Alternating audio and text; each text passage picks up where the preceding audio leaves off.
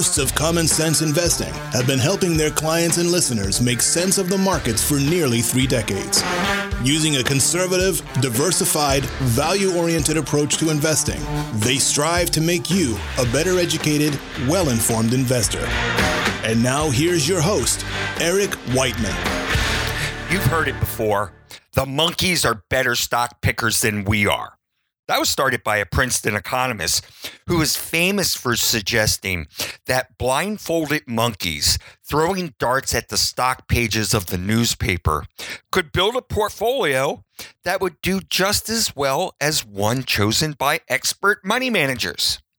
Now, a recent study suggests that blindfolded monkeys may do better than institutional investors. And it's not on the buy side, it's on the sell side. Now, these researchers, researchers from MIT, the University of Chicago, Carnegie Mellon, these aren't the bottom of the barrel. They looked at more than 4 million trades for almost 800 portfolios over a period of about 15 years. And they found that institutional investors cost themselves as much as 1% per year compared to a strategy of just simply selling the holdings at random. The reason why? Asymmetric allocation of cognitive resources. In English, that means investors spend way more time analyzing what they buy than what they sell. And over my 20 years of managing money, I can tell you that's exactly what I see. So I think there are two things we can take away here. One, you need a strategy for selling. Having a drunk monkey throwing darts in a room with you is not, I'll repeat, is not the preferred strategy. Not after what happened last time. When I'm researching a company, I'm looking at two things. One, is it a good business? In other words, do they have a great management team? Is the leadership there? Do they have good end markets? You know, they're not selling buggy whips, right? And then question number two How much do I want to pay for the company? That second question, what do I want to pay for the business, requires you figure out to figure out what the business is worth. And I would suggest you pay far less than what you think it's worth. You have to give yourself this margin of safety in case you screw up your calculations. I'm always saying we're trying to buy a dollar for 70 cents and sell it for a dollar 25. And I would suggest that the time you decide when to sell is the same time you decide to buy. The second thing we can take away is there are no monkeys throwing darts. Why are they always dragging the monkeys into this? Welcome to this edition of Common Sense Investing. I'm your host, Eric Whiteman. Got a question? Email me at podcast, that's plural, podcast at xmlfg.com. Most of you know that I'm a value geek from way back. So today, I thought I'd spend a little time on philosophy. And later, after the break, we'll talk about the newest addition to the portfolio, a stock that I started buying a couple of weeks ago. Spring has officially arrived. It arrived last week, and that means opening day for baseball is just around the corner. Since my team is out of the March Madness and my bracket is busted, it's time for me to move on. Warren Buffett used to use a baseball analogy to articulate the discipline of value investors. He said, a long term value oriented investor is like a batter in a game where there are no balls or strikes called. Value investors allow dozens, maybe even hundreds of pitches to go by, including a lot of pitches that other batters would swing at. As a value investor, you have to be a student of the game. You have to learn from every pitch you see which ones to swing at, which ones to let go. You can't be influenced by the ways others around you are performing. They're motivated by their own results. You have to have patience and be willing to wait until you're thrown a pitch that you can handle an undervalued investment opportunity. Meaning, I don't think it's wise to invest in businesses that you don't understand or even ones that are excessively risky. A lot of investors feel compelled to be fully invested at all times. They act like the umpire is calling balls and strikes, mostly strikes, and forcing them to swing at almost every pitch, foregoing batting selectivity for frequency. Many individual investors, like amateur ball players, simply can't distinguish a good pitch from a wild one. But they take solace in knowing that most market participants feel compelled to swing as often as they do. For a value investor, a pitch not only has to be in the strike zone, it has to be in the sweet spot. Your results are going to be a whole heck of a lot better when you're not pressured to invest prematurely. Never feel like you're missing out. There may be times when you don't even lift the bat off your shoulder. Remember, the cheapest stocks in an overvalued market may still be overvalued. You don't want to settle for an investment that you think is going to offer up a relatively safe 10% type of return if you thought another stock offering an equally safe 15% type of return is going to materialize. An investment has to be purchased at a discount from what you think its underlying value is. This makes it a good absolute value. But being a good absolute value alone isn't sufficient. You have to choose only the best absolute values among those that are currently out there. So, a stock that's trading at one half of its underlying value might be attractive, but another one trading at one fourth of its worth is an even better bargain. And I would suggest that you continually compare potential new investments with your current holdings in order to ensure that you own only the most undervalued opportunities available. Now, don't be afraid to re examine your current holdings as new opportunities appear, even if that means realizing losses on the sale of your current holdings. In other words, no investment should be considered sacred when a better one comes along. Sometimes a dozen good pitches are going to come at you. In panicky markets, for example, a number of undervalued securities, the number of undervalued securities increases and the degree of undervaluation grows. In these rip roaring markets, both the number of undervalued securities and their degree of undervaluation, well, it goes down. When attractive opportunities are plentiful, shift through all the bargains for the ones that are most attractive. When the attractive opportunities are scarce, well, be self disciplined. Don't swing at bad pitches all this baseball talk has me craving a hot dog. So let's step away, take a quick break. When we come back, we'll take a look at the markets and we'll talk about a new stock that I've added over the last few weeks. This is Common Sense Investing. I'm Eric Whiteman, and we are back in a moment.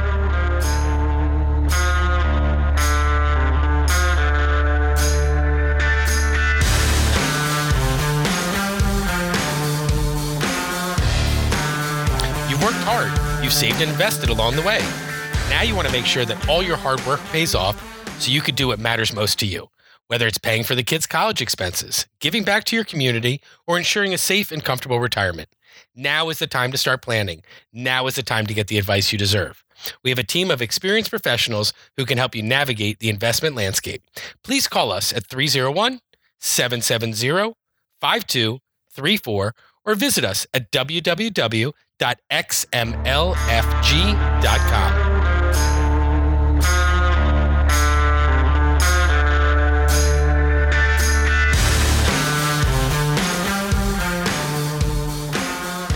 Well, thank you, and welcome back to this edition of Common Sense Investing. I'm your host, Eric Whiteman. So glad you could join me today. Starting in May, we're going to be holding a series of seminars, discussions really, about increasing your wealth and protecting your nest egg.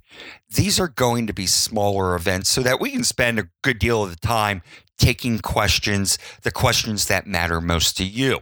The beginning of May will be in Bethesda, and then mid month will be in the Tyson's Corner, Virginia area. So stay tuned for details. We'll be putting up a registration page on our website in just a couple of weeks. Or you could also email us at podcast, which is plural, podcast at xmlfg.com. And by the way, that's our website is xmlfg.com.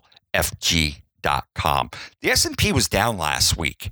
Then it was down on global growth concerns. And that was after hitting a new cycle high midweek. Economies in Europe and China, well, they continued to deteriorate, causing uneasiness that the problems overseas could affect the US markets. You have Brexit and you have the US trade negotiations with China. All those are raising additional concerns. And if you watch the financial news shows, the focus was on yields. And that's because the yield curve briefly inverted. That's when the longer maturities, uh, the longer maturity bonds yield less than the shorter maturity bonds. In this case, I'm talking about the 10 year treasury yielding less than the one year and the three month treasury bills. Now, that's the first time that's happened since 2007. And in the past, this has been a, a pretty good predictor of a recession. For sure, our economy is not as robust as last year when we had ample stimulus, but I don't see an imminent recession either. Sales of previously owned homes in February, well, they rose at the fastest rate since 2015. Wages are growing at the best pace since 2009, and most of the projections are for that to continue.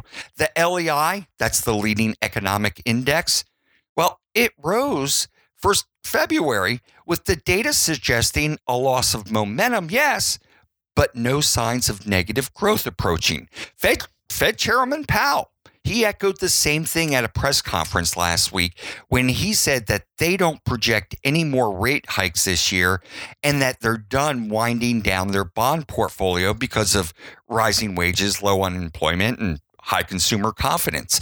It seems to me that we're on fairly solid ground but the headlines over the trade talks and the rate of global growth is going to have volatility staying with us. The technicals, well, they're telling you to be more cautious here. Although the S&P 500 index climbed to a new recovery high last week, this was unconfirmed by the Dow Industrials, the Dow Transports, uh, the Russell 2000 Small Cap Index. On top of that, the S&P financial sector has plunged to the lowest level versus the S&P 500 since October of 2016. Now, that's important because the financial sector is considered to be a reliable indicator of the direction of interest rates, the economy, and the stock market. In a healthy bull market, most areas are moving in harmony with the primary trend, and that's just well, it's missing now. The fact that just 54% of the S&P 500 stocks are above their 200-day moving average versus 65% at the mid-February peak is another indication that market breadth is deteriorating. When the S&P 500 was moving through that 2800 2850 zone in January of 2018, more than 80% of its stocks were above their 200 day moving average. Now, looking at investor psychology, which I believe is a contrary indicator, the most recent report from II, that's Investors Intelligence, they track the opinion of Wall Street letter writers. It shows that the bullish, bullish camp expanded for the fifth straight week and is sitting at the highest levels since the first week in October 2018. Investor optimism or complacency is also seen in the reports from the CBOE, that's the Chicago Board of Options Exchange, and they show that the demands for puts vanished last week investors buy puts in anticipation that stocks will decline over the near term. Further evidence of investor enthusiasm for stocks is found by the fact that 25 billion dollars flowed into US equity ETFs last week. According to Ned Davis research, this was the third largest weekly inflow over the last 2 years and the highest since the S&P 500 peaked in September 2018.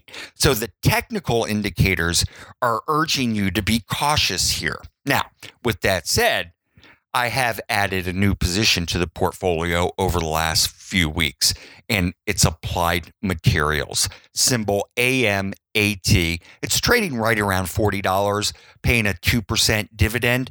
If you're not familiar with the name, Applied Materials is one of the world's largest suppliers of equipment for the fabrication of semiconductors, uh, flat panel LCD screens, solar cells, and modules. They don't make the chips, they make the stuff that makes the chips. And as you know, I like the semis. I talked about them a few weeks ago, and I had been a buyer of Intel, symbol INTC, which I think is too expensive to buy now, but I don't think AMAT is too expensive. They break their business down into three parts semiconductor systems, global services, and display markets. And the semis are about 65 eh, 60 to 65% of their business. And I think that the odds are high that most of the carnage in the semi equipment stocks is over. If you go back a year ago, AMAT was trading around $62, $63, and here it is now at $40. Well, that's going to tell you this isn't a core type stock. This is what I call a longer term trade because it's much too cyclical to hold forever. There's a really pessimistic backdrop out there, but I think there are three things to keep in mind. First, you have the trade policy affecting them. Not only are 90% of sales from overseas, but a large chunk of that is from China. So any relief is a positive. Second, emerging market manufacturing is actually showing some signs of life here. So things may be less grim than what's being predicted. And third, as I said before when I talked about the semiconductors, well, semiconductor sales are probably going to continue to decelerate for the next six months.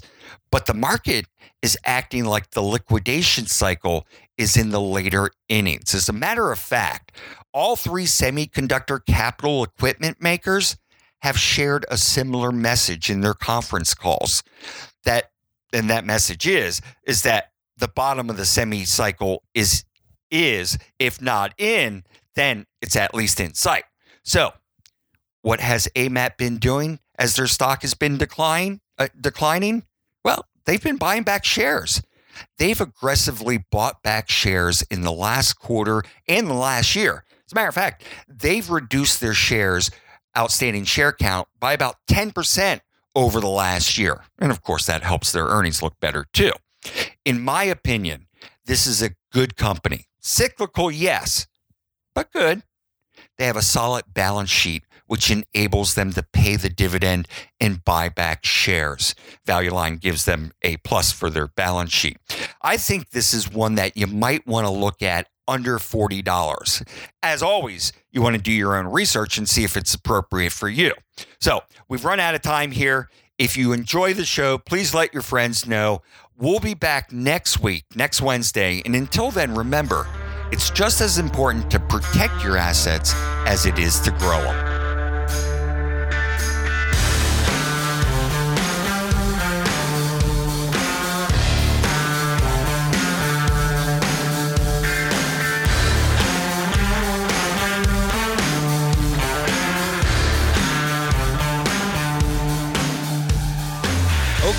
You've listened to the show. Now it's time for the really good stuff. So listen up. It's the disclosures. The things I talked about during the show, well, they're just my opinion and may or may not necessarily be those of the XML Financial Group. Don't construe this as personalized advice or a solicitation to buy or sell a security. No, no. You should consult your own financial advisor to see if it's appropriate for you. It's also not a substitute for tax or legal advice. I'd suggest you get someone who's qualified in these areas so you can get the advice advice you deserve. When you're talking about asset allocation, diversification, rebalancing, they don't guarantee better results and they don't eliminate the risk of losses. In investing, there are no guarantees. Just because you use these strategies doesn't mean you'll outperform someone or something who doesn't. XML Financial LLC is an independent registered investment advisor.